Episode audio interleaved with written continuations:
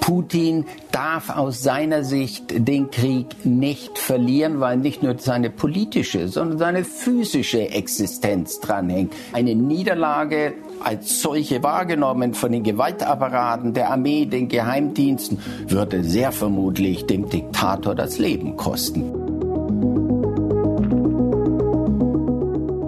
Hallo und herzlich willkommen zum Spiegel Spitzengespräch, dem Talk für alle, die politisch mitreden wollen. Mein Name ist Markus Feldenkirchen, ich bin Autor im Hauptstadtbüro des Spiegel und empfange hier regelmäßig Gäste aus dem politischen Deutschland. Im Einzelgespräch oder in kleiner Runde besprechen wir die gesellschaftlich und politisch relevanten Themen unserer Zeit. Herzlich willkommen zum Spitzengespräch. Schön, dass Sie dabei sind. Seit Beginn des russischen Krieges wird auch in deutschen Talkshows über den richtigen Umgang mit Wladimir Putin und der Ukraine gestritten, oft apodiktisch, oft unversöhnlich, unverzeihlich. Meine heutigen Gäste vertreten auch eher kontroverse Positionen, aber irgendwie anders, respektvoll, neugierig, zuhörend, äh, das Gemeinsame suchend. So habe ich sie zumindest äh, wahrgenommen und deshalb habe ich sie eingeladen, als da wären. Claudia Major, sie leitet die Forschungsgruppe Sicherheitspolitik der Stiftung Wissenschaft und Politik und hat sich früh für eine starke Unterstützung der Ukraine auch mit schweren Waffen ausgesprochen. Krieg führen ist ein Teil der Verhandlung, sagt sie. Herzlich willkommen. Dankeschön. Und Wolfgang Merkel, er ist einer der renommiertesten Demokratieforscher unseres Landes. Er hat äh, viele Jahre als Politikprofessor an der Humboldt-Universität in Berlin gelehrt. Er gehört zu den Erstunterzeichnern des offenen Briefes von Alice Schwarzer gegen Waffenlieferungen und sagt, der Ukraine werden nicht die Waffen ausgehen, der Ukraine werden die Menschen ausgehen. Auch Ihnen ein herzliches Willkommen, Herr Merkel.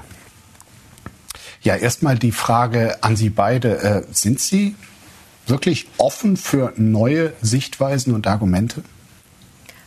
Ja, ich glaube, wenn wir nicht fragen und nicht immer wieder versuchen zu verstehen, was der andere denkt, dann kommen wir in unseren Überlegungen und im Nachdenken nicht weiter. Also wenn man sich einschließt, dann ist die Debatte ja vorbei. Ich frage das, weil die Debatte über den richtigen Umgang mit der Ukraine ja zum Teil etwas festgefahren wirkt. Wie sehen Sie das, Herr Merkel? Naja, Krieg ist eine hochkontingente, auch zufällige äh, Sache in der Entwicklung, gibt neue Situationen. Wenn man sich dann verschließt, diese neuen Situationen auch auf dem Hintergrund der eigenen normativen Werte zu deuten, dann versäumt man was, dann schießt man sich selbst aus der Diskussion heraus. Der von mir eingangs äh, zitierte Satz von Ihnen, der Ukraine werden nicht die Waffen ausgehen, ihr werden die Menschen ausgehen. Wie kommen Sie zu dieser Annahme?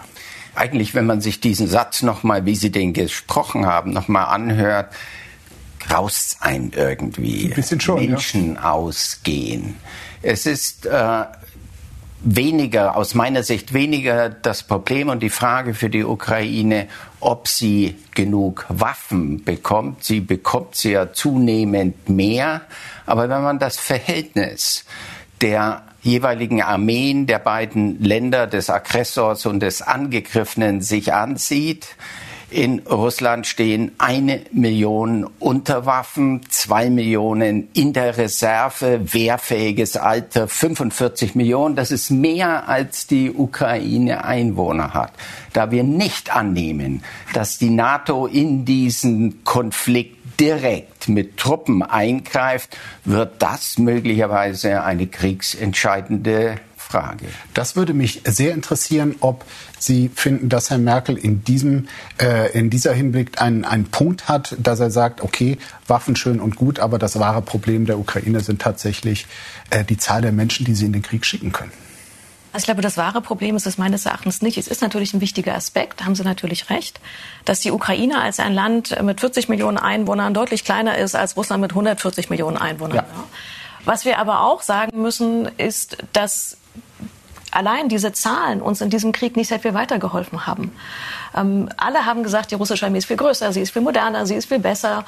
Und was wir in diesem Krieg gesehen haben, ist, dass allein die numerische Überlegenheit nicht den großen Unterschied macht. Der Ukraine ist es im letzten anderthalb Jahren gelungen, dank der umfassenden westlichen finanziellen, wirtschaftlichen und militärischen Unterstützung etwa die Hälfte der Gebiete zurückzuerobern, zu befreien mit den Menschen, die dort leben, die Russland seit dem 24.02. besetzt hat, obwohl sie kleiner sind, obwohl sie schlechter ausgestattet waren. Und das ist ja, das zeigt ja ganz hervorragend, dass allein die Zahlen, wer hat mehr Panzer oder Menschen, nicht ausschlaggebend sind. Und hinzu kommt, dass die Ukraine schrittweise mehr militärische Unterstützung bekommen hat, aber doch relativ spät und nicht in dem Maße, wie sie es vielleicht brauchen könnte. Und auch Fragen wie systematische Unterstützung, Ersatzteile, Munition, wenn der Panzer kaputt ist, wird er ersetzt. Das rollt ja erst langsam an. Und deswegen haben Sie recht mit dem Punkt, dass es natürlich die Bevölkerungszahl der Ukraine geringer ist. Aber in dem Krieg bislang war das nicht der entscheidende Unterschied. Ich will mal meine These, wenn ich das darf, kurz updaten. Äh, die These äh, könnte man heute zuspitzen, je länger der Krieg andauert, umso mehr wird das eine zentrale Frage. Denn wen soll dann die äh, ukrainische Regierung ins Feld schicken, wenn ihnen die wehrfähigen Männer und manchmal auch Frauen ausgehen. Wen soll sie denn in den Krieg schicken? Und wenn wir damit rechnen müssen, dass der Krieg zwei, drei Jahre andauert, wird diese Knappheit, um das mal äh, neutral ökonomisch zu formulieren, diese Knappheit immer stärker durchschlagen. Sie machen eigentlich ein wunderbares Argument, finde ich, warum man die Ukraine jetzt fundamental stärker militärisch, politisch, wirtschaftlich unterstützen sollte, damit es eben nicht zu diesem langen Krieg kommt, hm. sondern sie in die Lage versetzt, diesen Krieg, wenn es geht, zu verkürzen. Und mir ist das nochmal ganz wichtig, weil es praktisch greifbar ist, Gebiete mit den Menschen, die dort leben, zu befreien. Es geht, wir reden immer so von Gebiete und das klingt so wie, das ist halt so ein Territorium. Auf diesem Gebiet leben Menschen. Und wir haben gesehen, was unter russischer Besatzung in Gebieten wie Butscha, Irpin, Isium, Mariupol passiert. Und deswegen geht es nicht so ein bisschen kalt um Territorien, sondern es geht um die Bevölkerung, die dort lebt. Und deswegen nochmal finde ich Ihr Argument ist für mich eigentlich eher eins, was sagt, sollten wir da nicht noch viel mehr machen, damit die Ukraine noch mehr Gebiete befreien kann? Und es hoffentlich bald zu einem Waffenstillstand kommt. Wir wollen auch darüber reden, äh, ob Russland vielleicht äh, ein Nachschubproblem äh, bekommen wird, äh, sprechen jetzt aber erstmal über äh, die ukrainische Frühjahrsoffensive, über die schon lange spekuliert wurde. Am Wochenende hat der oberkommandierende General äh, der Ukraine bei Twitter ein Propagandavideo mit entschlossen dreinblickenden Soldaten und vorrückenden Panzern geteilt und da schauen wir mal ganz kurz rein Я йду знищувати! Ворогів землі рідної! Вбив моїх братів! Гвалтівників моїх посад! Нехай рука моя буде твердою! Щоб вбивати ворогів! Ja, der ukrainische Oberkommandierende hat dazu auf Twitter noch verkündet, die Stunde ist gekommen, um zurückzuholen, was uns gehört. Es wird allgemein mit verlustreichen und auch blutigen Kämpfen gerechnet. Äh, Frau Major, halten Sie es von ukrainischer, militärischer, strategischer Seite überhaupt für sinnvoll, eine solche Frühjahrsoffensive zu starten? Ich glaube, wir müssen ein bisschen unsere Erwartungen dämpfen, was diese Offensive kann. Ich glaube, wir haben alle so Bilder im Kopf, dass es einen großen Krieg gibt und dann ist das so vorbei. Was kann sie denn? Ähm, das wird wahrscheinlich nicht eine große, sondern mehrere kleine Offensiven sein. Es wird nicht die letzte sein. Das heißt, wir müssen die Erwartungen dämpfen. Was ich erwarte, ist eigentlich nicht so sehr ein Fokus auf bestimmte Städte oder Gebiete, sondern ein Fokus auf die russischen Militärinstallationen und die russischen Streitkräfte, um die so fundamental zu schwächen, indem Kommandozentralien, zentralen Logistikwege äh, ausgeschaltet werden, dass Russland immer weniger in der Lage ist, den Krieg weiterzuführen. Derzeit sind 17 äh, Prozent des ukrainischen Territoriums von Russland besetzt. Sie gehen also gar nicht davon aus, dass große Teile davon jetzt von den Ukrainern wieder zurückerobert werden können. Doch, ich gehe davon aus, dass einige Teile schon befreit werden. Aber ich glaube, dass wir im Westen so eine große Erwartung halten, jetzt muss doch was richtig Großes passieren.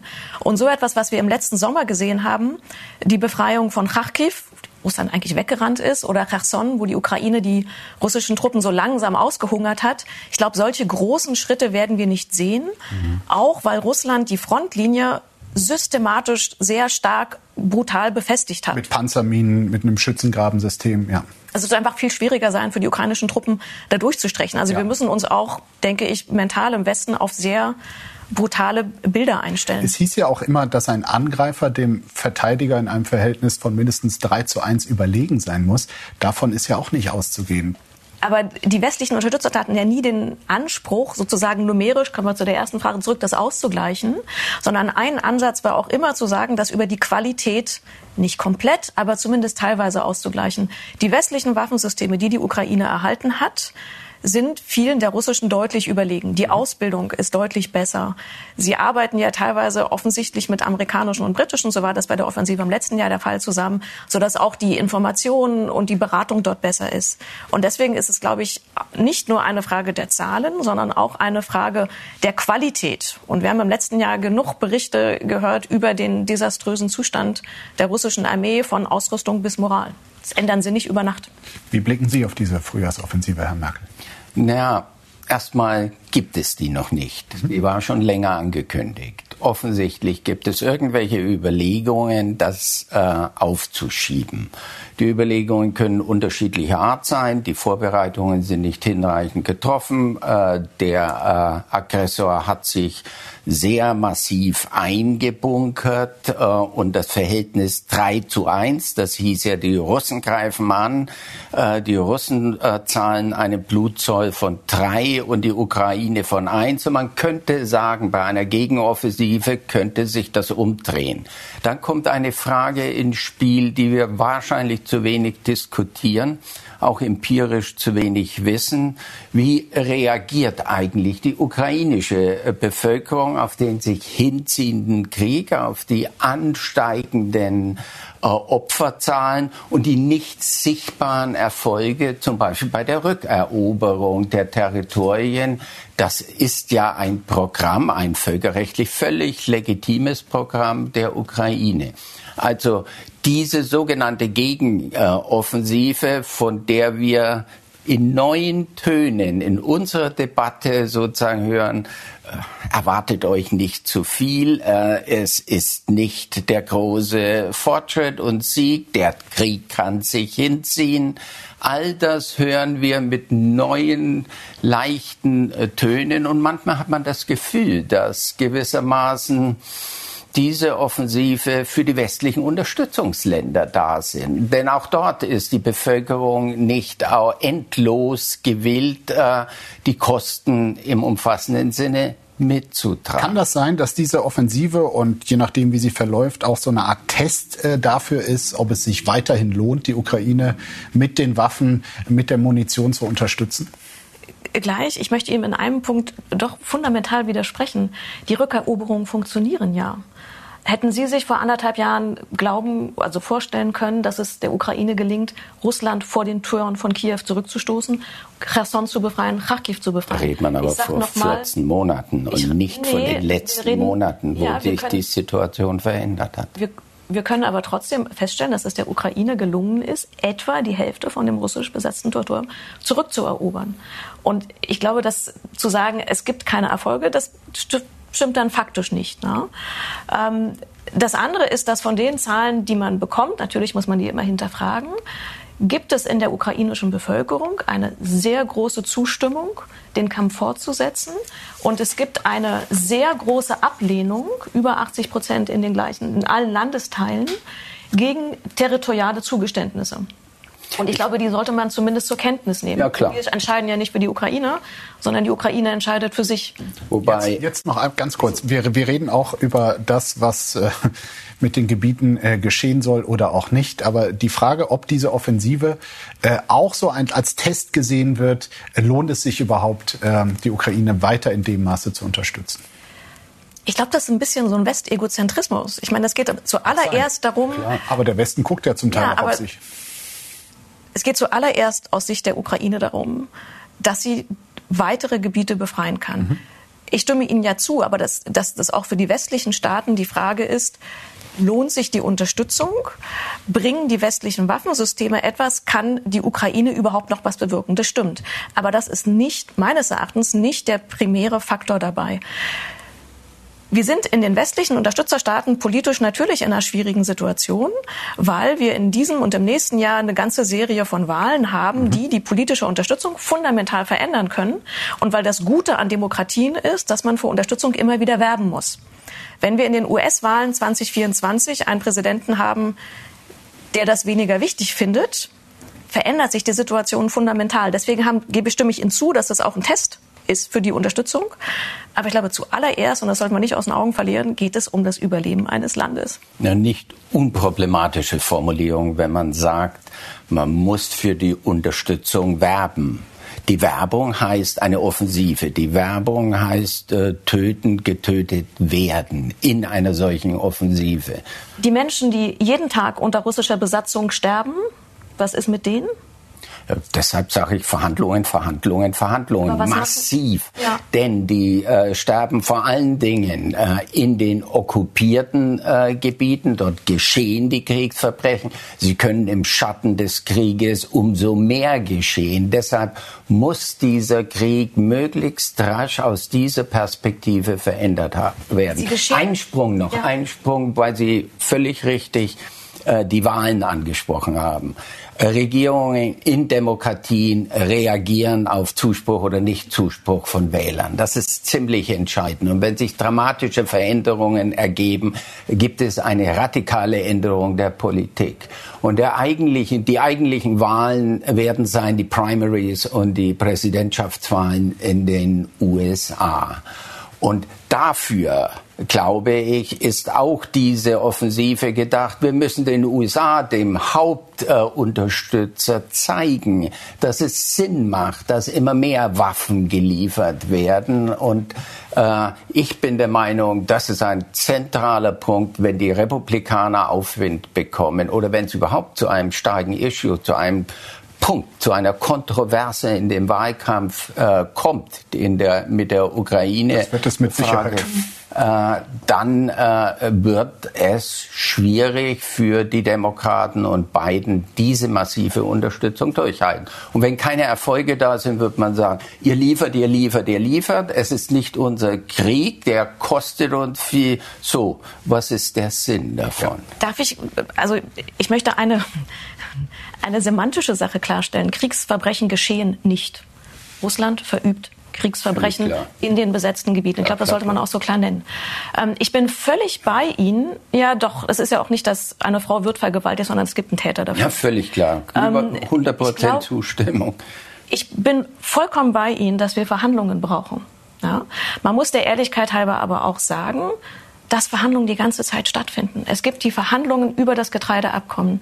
Die Internationale Atomenergiebehörde versucht, in Saporischia eine, eine Katastrophe zu vermeiden. Ähm, es gibt immer wieder Gespräche auch zwischen den USA und Russland, zwischen dem VN-Generalsekretär, zwischen dem türkischen Präsidenten, der Kanzler telefoniert, Macron telefoniert. Es gibt Verhandlungen. Ich glaube, was uns in, in Westeuropa immer schwerfällt anzuerkennen, ist, dass Russland kein Interesse an Verhandlungen hat, sondern dass es dafür Vorbedingungen setzt und dass Russland immer noch glaubt, es könne diesen Krieg gewinnen. Und was uns, glaube ich, manchmal schwerfällt zu verstehen, dass es kein Krieg ist, den man mit, mit Kompromiss und Scheckbuch lösen kann, sondern dass es ein Krieg ist, bei dem es um Macht geht.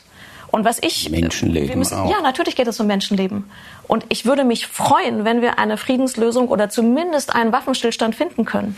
Aber wie kriegen Sie jemanden an Verhandlungstisch, der ganz offensichtlich nicht will?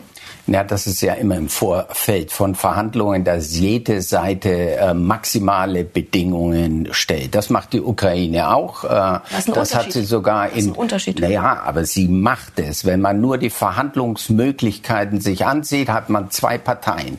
Keine Partei will es machen, weil beide Parteien noch glauben, sie können den Krieg gewinnen. Ich glaube im Übrigen, keine Seite wird es wirklich gewinnen. Und die Seite, die gewinnt, wird einen Pyrrhus-Sieg einfahren. Das heißt, so viel Schaden und Opfer erleiden, dass der Sieg kein wirklicher Sieg ist. Wenn der Bundeskanzler wieder Merkel hieße, also und Sie Bundeskanzler wären, was würden Sie konkret aktiv tun, um die Wahrscheinlichkeit von Verhandlungen mit russischer Seite tatsächlich zu erhöhen? Das scheint ja so ein bisschen die Frage zu sein. Ja, ja, das ist eine ganz schwierige Frage und nicht, dass ich sofort die Lösung hätte, dann wäre ich kein. Aber äh, teilen Sie ein, zwei Ideen, wie Sie ja. zumindest die Wahrscheinlichkeit von Verhandlungen, die wir uns ja alle wünschen, äh, quasi wahrscheinlicher machen? Der Schlüsselpunkt, wenn die zwei Konfliktparteien, die zwei Kriegsparteien äh, nicht bereit sind zu verhandeln, braucht es einen dritten oder es braucht Dritte. Deutschland könnte, wird kein solcher mächtiger Spieler sein.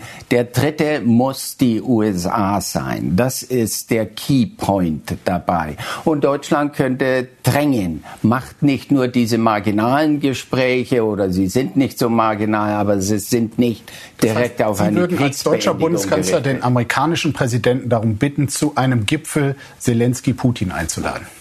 Das wäre sozusagen das Ziel. Äh, klingt alles äh, nicht so ganz wahrscheinlich, aber es klingt auch nicht wahrscheinlich, dass die Ukraine den Krieg demnächst gewinnt. Äh, die Eskalationsmöglichkeiten sind längst nicht ausgeschöpft. Deshalb noch einmal, eine engere Verbindung auch mit Frankreich, die ich vermisse. Äh, da gibt es Defizite in der gegenwärtigen Politik der Bundesregierung ein gemeinsames Drängen äh, wäre sicherlich besser als deshalb die Frage an Sie, Frau Major, drängen die USA. Frau Major, Sie beraten unter anderem auch die deutsche Politik. Haben Sie den Eindruck, da könnte tatsächlich rein, was das Engagement, die Ideen, der Ideenreichtum äh, einkommt, da könnte mehr geschehen, wie Herr Merkel es äh, gerne hätte?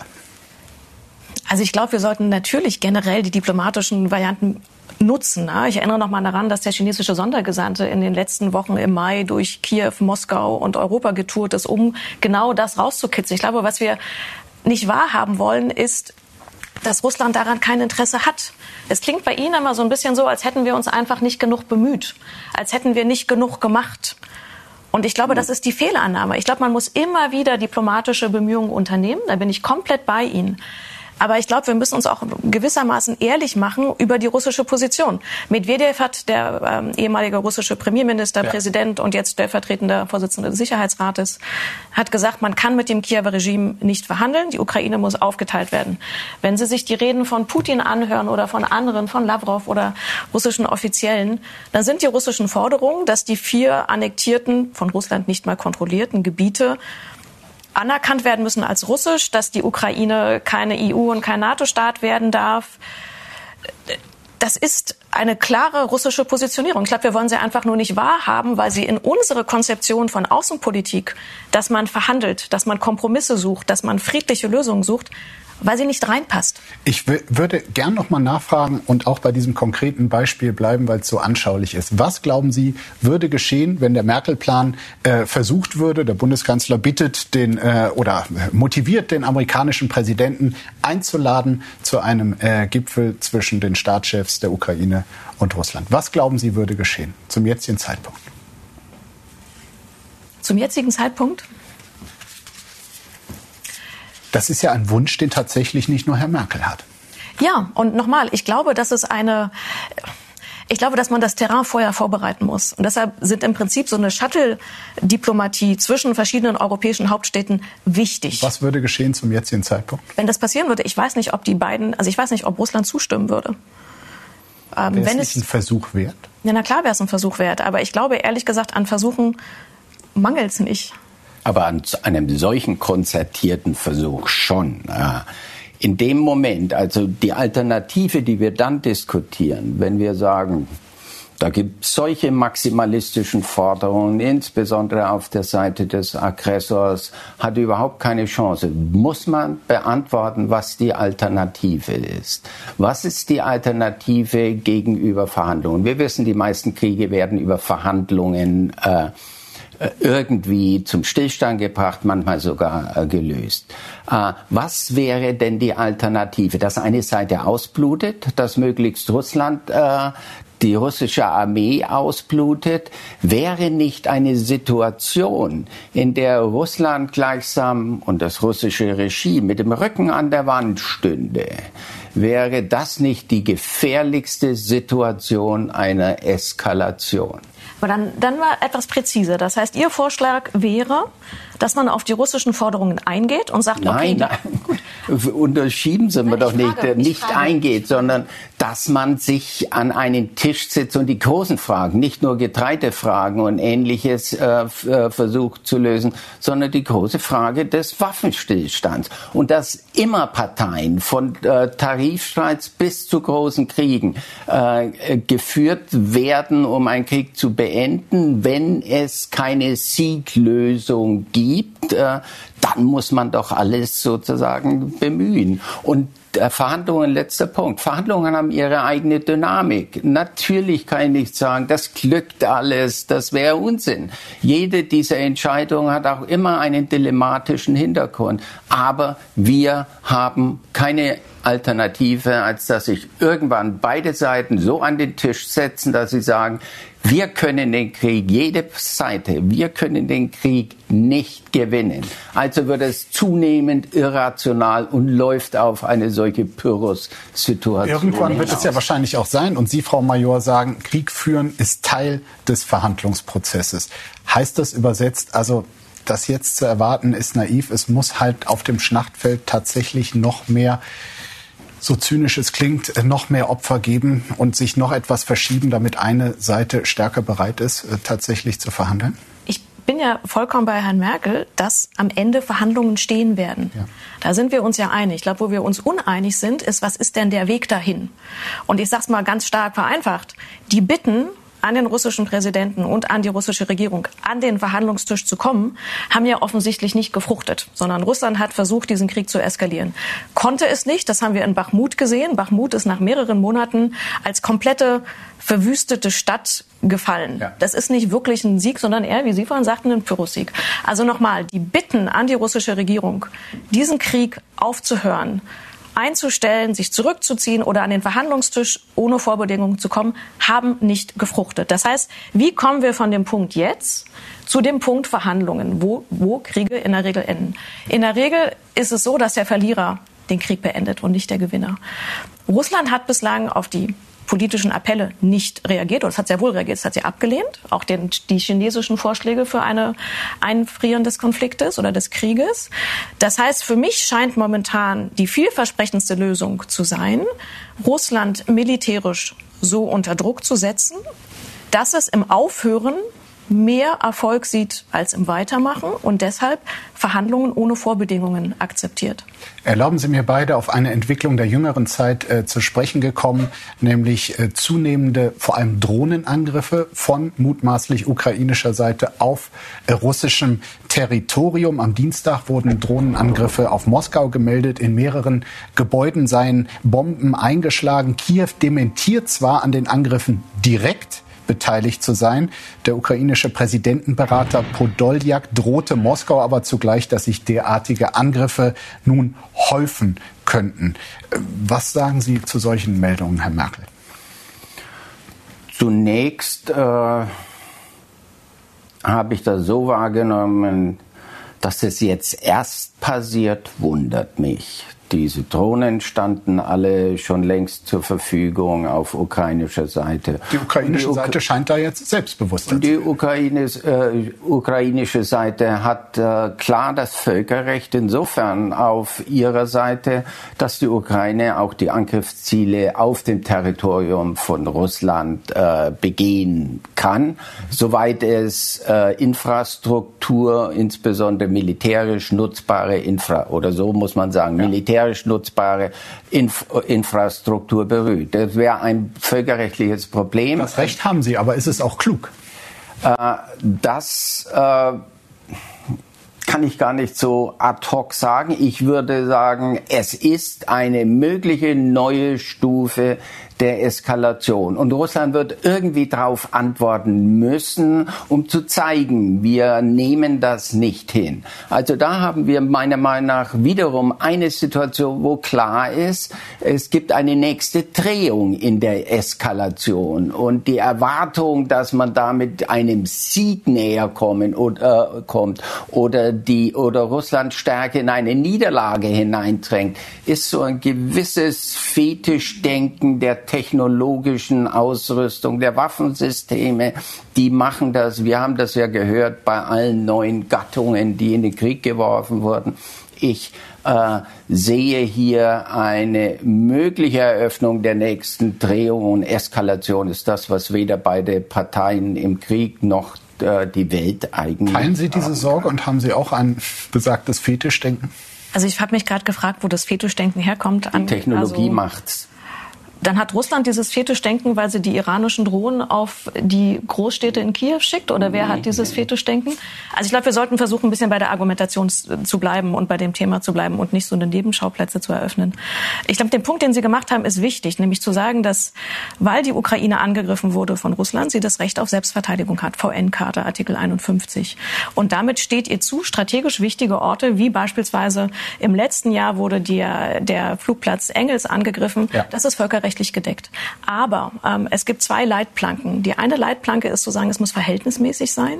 Und die andere Leitplanke ist, dass das humanitäre Völkerrecht geachtet werden muss. Und das heißt keine Angriffe auf zivile Infrastruktur und Zivilisten. Und da ist es, wo dieser Angriff schwierig wird. Wir wissen nicht, wer sie losgeschickt hat. Wir wissen nicht, ob sie bewaffnet waren. Wir wissen immer noch nicht sicher, wohin sie eigentlich fliegen sollten. Ja. Das heißt, wir sind gerade am Spekulieren und das mag ich nicht.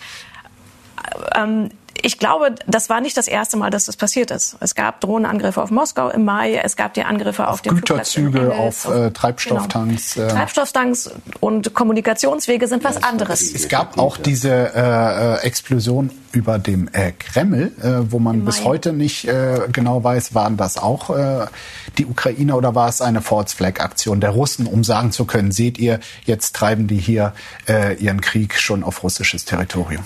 Also ich finde es. Was glauben Sie? Ich weiß es nicht, sage ich ganz ehrlich. Und als Wissenschaftlerin bleibe ich immer gern bei den Fakten. Gut. Ähm, ich halte es für politisch nicht sehr klug, ähm, in diese Richtung, Richtung zivile Ziele weiterzugehen. Ja, Russland führt einen Angriffskrieg, einen Vernichtungskrieg und das hält sich nicht an das Völkerrecht. Das sage ich nochmal ganz ausdrücklich, aber ich glaube, dass es aus ukrainischer Sicht meines Erachtens klug ist, sich auf die strategischen Ziele zu konzentrieren, mhm. aber sich gerade bei diesen völkerrechtlichen Sachen nicht, also nicht angreifbar zu machen, zumal die westlichen Unterstützer sehr klar gesagt haben, dass sie unterstützen für die Befreiung der Ukraine, aber nicht Krieg gegen Russland in Russland. Sehen Sie, da haben wir doch einen Punkt, wo ich äh, zumindest rausgehört habe, dass Sie ähm, das Vorgehen der Ukraine in diesem Punkt äh, beide äh, mit einer gewissen Sorge ähm, betrachten. Sie, Herr Merkel, beklagen unter anderem, dass Ihnen ein strategisches Ziel fehle, das die Waffenlieferung des Westens auch äh, von Deutschland rechtfertige. Was meinen Sie konkret? Clausewitz hat, glaube ich, einmal gesagt, man soll den ersten Schritt nicht tun, bevor man den letzten kennt. Also man muss irgendwie ein Ziel haben, um die jeweiligen Schritte, die zu diesem Ziel äh, äh, finden sollen, tatsächlich geeignet sind, das Ziel zu erreichen. Olaf Scholz sagt ja, die Ukraine darf den Krieg nicht verlieren. Das ist nee. auch eine, kann man als Strategie durchgehen nee, das lassen, ist oder? sozusagen, das ist die Vermeidung zu sagen, äh, die Ukraine muss den Krieg gewinnen, vermutlich deshalb, weil äh, Scholz fürchtet, das könnte auf diesem Weg zu diesem Ziel so viele Eskalationsrisiken bis hin zu dem Nuklearrisiko haben, dass man das lieber nicht äh, machen sollte. Und vielmehr dass äh, man nicht darauf setzen soll, dass eine Seite gewinnt so einfach, sondern das ist zumindest implizit auch die Idee, Verhandlungen müssen stärker nach vorne gebracht werden. Erkennen Sie das strategische Ziel, was Herr Merkel nicht zu sehen vermag? Gleich. Ich ich bleibe noch mal an diesem Verhandlungsding hängen. Ich finde das wirklich irritierend zu sagen, es würde nicht genug gemacht, weil das impliziert, dass die Bringschuld de facto bei der Ukraine und den westlichen Staaten ist. Nee. Und Verhandlungen baut darauf auf oder funktionieren erst, wenn beide Seiten ein Interesse daran haben. Aber wann sollen sie denn funktionieren? Wenn beide so ausgeblutet sind und ermattet sind oder Russland sagt, wir haben verloren, wir packen die Waffen ein, Putin darf aus seiner Sicht den Krieg nicht verlieren, weil nicht nur seine politische, sondern seine physische Existenz dranhängt. Der wird sie nicht zurückziehen können nach einer Niederlage nach Sochi oder sonst wo oder auf die Krim äh, und sich äh, in Ruhe niederlassen. Eine Niederlage als solche wahrgenommen von den Gewaltapparaten der Armee, den Geheimdiensten, würde sehr vermutlich dem Diktator das Leben kosten. Deshalb darf er den Krieg auch nicht verlieren und das könnte irrationale Situationen auch produzieren, die ihn bis hin zu einem taktischen Nuklearschlag führen. Und ich glaube, dass solche Szenarien, wie wahrscheinlich und unwahrscheinlich sie immer sind, auch in den Überlegungen des Kanzlers und seines Fraktionsführers so und so steckt. Und was ist dann Ihr Vorschlag, dass man, den Russ dass man Russland etwas anbietet? Das klingt ja bei Ihnen raus. Nein, dass man äh, sagt äh, und darauf drängt, lasst uns zunächst diese Maximalforderungen, die beide Seiten stellen in einem solchen Konflikt, die Ukraine sicherlich legitim. Das ist aber nicht die Frage. Das ist aber nicht die politische Frage. Lasst die uns zur Seite schieben und überlegt, wie wir aus dieser Situation, einer Lose-Lose-Situation, immer noch so eine halbe Win-Win-Situation kreieren. Und das kann nur die USA und irgendwie auch äh, Gespräche mit China intensivieren. Aber Russland lehnt es ja ab. Was macht man dann?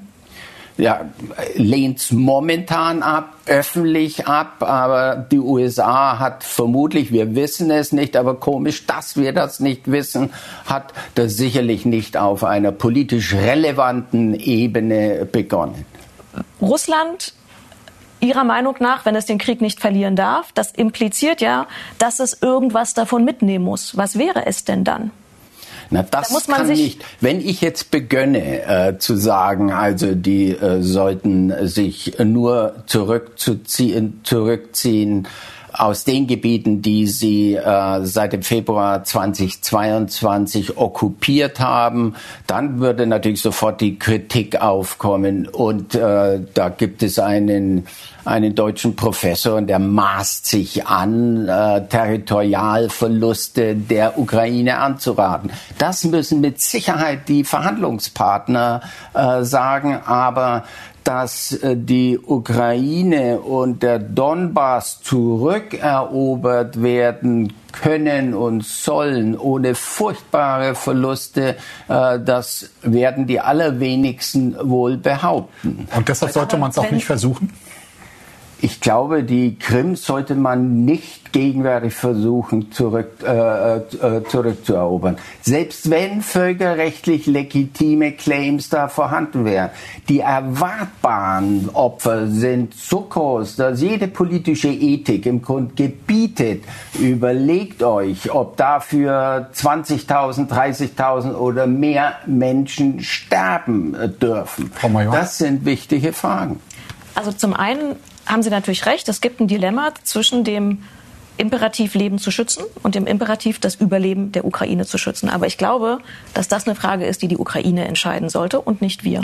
Und das andere ist, Echo. Sie sagen, also von der Seitenlinie kluge Ratschläge zu geben, ist, glaube ich, ein bisschen nicht, nicht gut angesehen.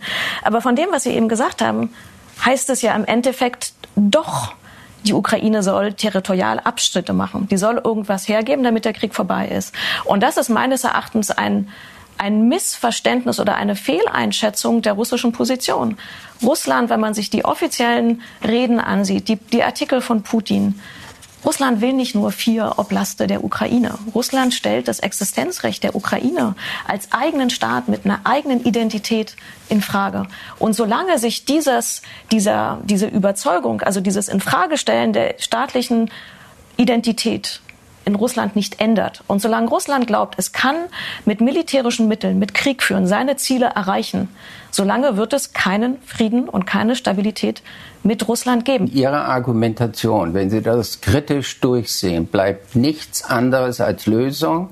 Es muss ein Sieg der Ukraine her und dabei etwas ausklammern oder in den Schatten stellen, dass äh, Eskalationsrisiken massivster Art da sind, äh, wenn nur diese eine Lösung gedacht wird, dass ein Sieg her muss. Ich habe nicht die Fantasie, zu mir vorzustellen, dass eben äh, der Diktator seine Truppen nach Hause sende. Das werden Ströme gewissermaßen verrohter, äh, verlumpter, aus der Zivilisation und ihrer Gesellschaft entlassenen Leute zurückströmen. Das wäre eine ebenso furchtbare Situation. Interpretiert Herr Merkel Ihre Position da richtig, Frau? Nee, ähm, ich mache es deshalb gerne nochmal sehr klar.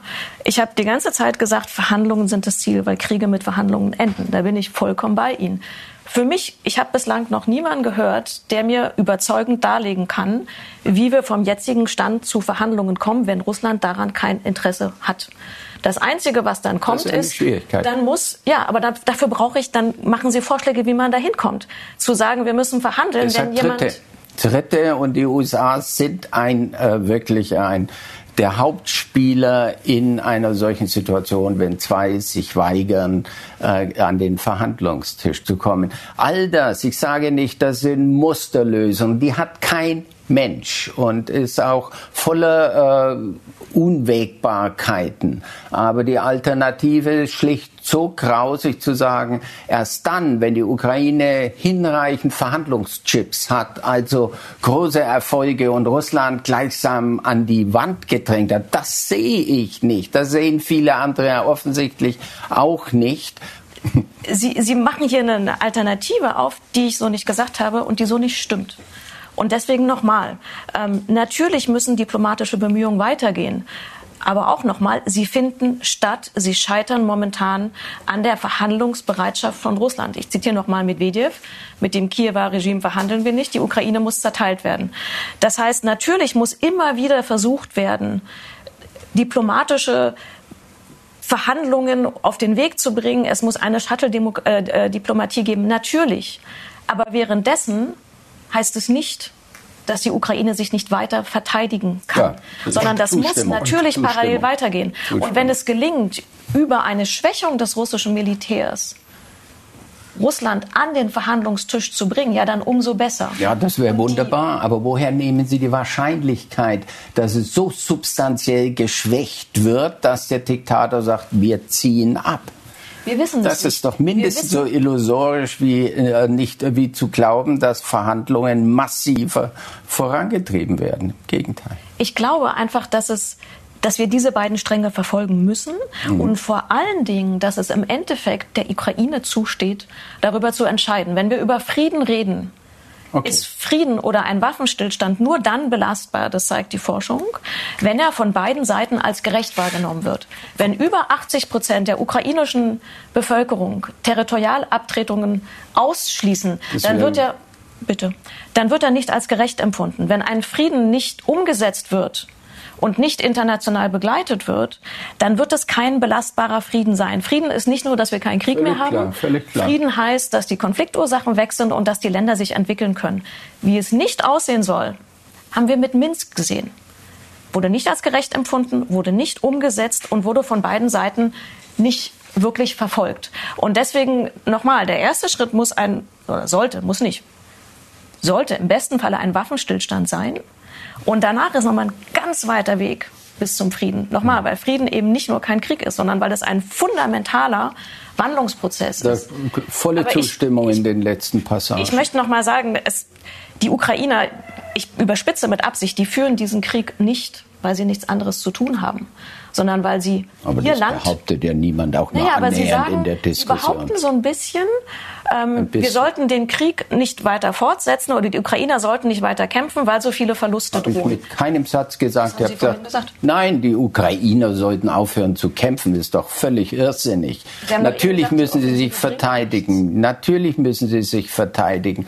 Wie sie sich verteidigen, ist ihre Sache, solange es mit dem Völkerrecht konform ist. Aber gleichzeitig müssen wir mit derselben Wucht nachdenken, wie kann dieser Wahnsinn gestoppt werden. Und er wird in meiner Meinung nach nicht, und da unterscheiden wir uns vollkommen, nicht, äh, wir können uns nicht darauf verlassen, dass die Positionsgewinne der, der, ukrainischen Seite so massiv sind, dass äh, Putin und sein Regime sagt, wir ziehen uns zurück. Ja, das, ich, das habe ich auch gar nicht gesagt. Aber das heißt für Sie, dann, wenn, ich, wenn wir uns da gar nicht weiter auseinanderlegen, dann heißt das, die unterstützen die Offensive und sie unterstützen Waffenlieferungen? Nee, die, das kann ich strategisch gar nicht. Äh, Wie sollen sie sich verteidigen ohne Waffen? Naja, das ist in dem Fall äh, im. Schwierig es ist extrem schwierig und es ist extrem schwierig auch für eine Regierung zu kalkulieren, dürfen wir, sollen wir so viel unsere Menschen in eine solche Situation hineinschicken, wo wir hinterher möglicherweise gar nicht viel gewinnen. Das ist ja jede, jedes Mal eine Kalkulation, die, äh, die militärisch strategisch wichtig ist, aber auch im Sinne einer äh, demokratischen Entscheidung, die sie gegenüber der Bevölkerung legitimieren können. So, zum Abschluss unserer Diskussion eine Frage an Sie. Es gibt vielleicht langfristig ähm, drei Szenarien für den möglichen Ausgang dieses Krieges. Ähm, die eine, die niemand will, Russland zerschlägt die Ukraine. Dann eine permanente Teilung der Ukraine, wie auch immer sie ausfällt, oder aber eine wirklich freie Ukraine. Welche wünschen Sie sich nicht nur, ich glaube, das ist klar, sondern welche halten Sie tatsächlich für realistisch, Frau Major? Ich glaube, dass, also was, wir, was ich mir wünsche, das ist offensichtlich, das ist eine ja. souveräne, freie Ukraine. Ähm, und ich glaube, dass es auch langfristig möglich ist und dass wir darauf hinarbeiten sollten. Ähm, Dazwischen wird eine extrem schwierige Zeit liegen, die wir jetzt auch schon haben. Aber ich glaube, wir müssen uns noch mal klar machen, wie wir, also woran es liegt. Und das sind halt verschiedene Faktoren. Das ist die Frage der, der, des, der des Personals, der Soldaten. Es ist die Frage der militärischen Unterstützung. Haben sie genug Munition? Haben sie genug Ausrüstung? Haben sie genug Wartung, um diesen Verteidigungs- und Befreiungskrieg fortsetzen zu können? Gibt es genug politische Unterstützung? Da sind wir wieder bei den Wahlen in den USA, Großbritannien, Europäisches Parlament. Und gibt es genug finanzielle Unterstützung, um den Staatshaushalt am Laufen zu halten, damit sie die zerstörte Infrastruktur wieder aufbauen können, die Lehrer bezahlen können, die Soldaten bezahlen können? Und von all diesen vier Faktoren, politische Unterstützung, finanzielle, militärische und die personelle, davon hängt ab, ob die Ukraine als souveräner Staat bestehen kann. Und alle diese vier Faktoren, die hängen zum großen Teil von der westlichen Unterstützung ab. Und deswegen hängt es zu großen Teilen auch von uns ab, wie dieser Krieg weitergeht. Meines Erachtens haben wir als Deutschland und wir als Europa ein fundamentales Interesse daran, dass eine freie und souveräne Ukraine besteht, weil es für uns eine der besten Sicherheitsvorsorgen ist. Es ist normativ in unserem Interesse, aber auch in generell in unserem politischen und wirtschaftlichen Interesse. In einem Europa, in dem Russland lernt, dass sich Krieg für einen Lohn mit nuklearer Erpressung verbunden, stehen wir sicherheitspolitisch schlechter da. Und um auf Ihre Frage zurückzukommen, Fernziel, glaube ich, sind wir uns einig. Meine Sorge ist, dass aufgrund von einer Zurückhaltung in den vier Punkten in der Unterstützung wir in einen eingefrorenen Konflikt kommen, wo sich nicht viel bewegt. Russland kann so einen eingefrorenen Konflikt, der mal wieder so ein bisschen hochköchelt, können sie sehr lange durchhalten. Das sehen wir in Georgien, das sehen wir in Moldau, in Transnistrien. Und so ein schlechter Krieg, wo sich nicht so richtig viel bewegt, davon profitiert Russland. Deshalb glaube, ist meine Sorge, ist meine Sorge, dass wir in so ein Frozen Conflict Szenario kommen, aber wir haben Interesse daran, dass er nicht friert, sondern dass wir es auflösen. Ich habe ja eingangs erklärt, warum ich gerade Sie beide ähm, zur Diskussion eingeladen habe und würde gern abschließend fragen, auch erstmal Sie, Frau Major, haben Sie in dieser Diskussion jetzt mal ganz ehrlich von Herrn Merkel irgendetwas gehört, was Sie zumindest nachdenklich macht? Also ich glaube, es hat nochmal die Sachen verstärkt, die bei mir auch im Kopf rumgehen, nämlich diese meines Erachtens nicht Ausschließlichkeit, sondern Parallelität von Verhandlungen, dass man das natürlich immer wieder betonen muss. Ähm, und ich finde es immer wieder gut, dass man die Position austauscht mhm. und sich erklärt und zuhört, weil wir sonst nicht weiterkommen. Ich auch. Herr Merkel, gibt es etwas von dem, was Frau Major gesagt hat, was Sie zumindest nachdenklich gemacht hat? Ja, substanziell kenne ich die Argumente und habe sie auch hin und her gewägt oder gewogen. Äh, und äh, ich kann sagen, dass äh, in der Sache ich die Annahmen schlicht nicht teile und das geht nicht so schnell, sozusagen sowas wegzuwischen. Aber was ich positiv einfach finde in einer zerklüfteten, äh, heillos polarisierten Debatte, sich auch über so unterschiedliche Positionen austauschen zu können und manchmal, das muss ich dazu fügen, das ist einfach eine berufliche Erfahrung auch, komme ich aus Diskussionen heraus, wo ich massiv meine Position verteidigt habe und wenn ich mich hinsetze, dann was zu schreiben, fallen mir viele Argumente meiner Kontrahentinnen und Diskussionspartner ein und das ist sozusagen das heißt, die mögliche Langzeitwirkung.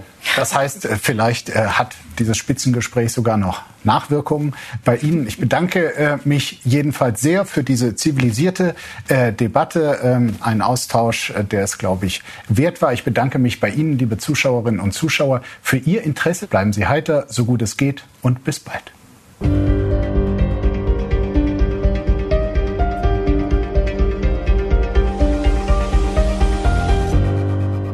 Das war das Spiegel Spitzengespräch. Wenn Ihnen die Folge gefallen hat, geben Sie gerne eine Bewertung ab und abonnieren Sie diesen Podcast, um keine Ausgabe zu verpassen. Ich danke Ihnen fürs Zuhören und freue mich, wenn Sie auch das nächste Mal wieder einschalten. Bleiben Sie heiter, so gut es geht. Bis bald.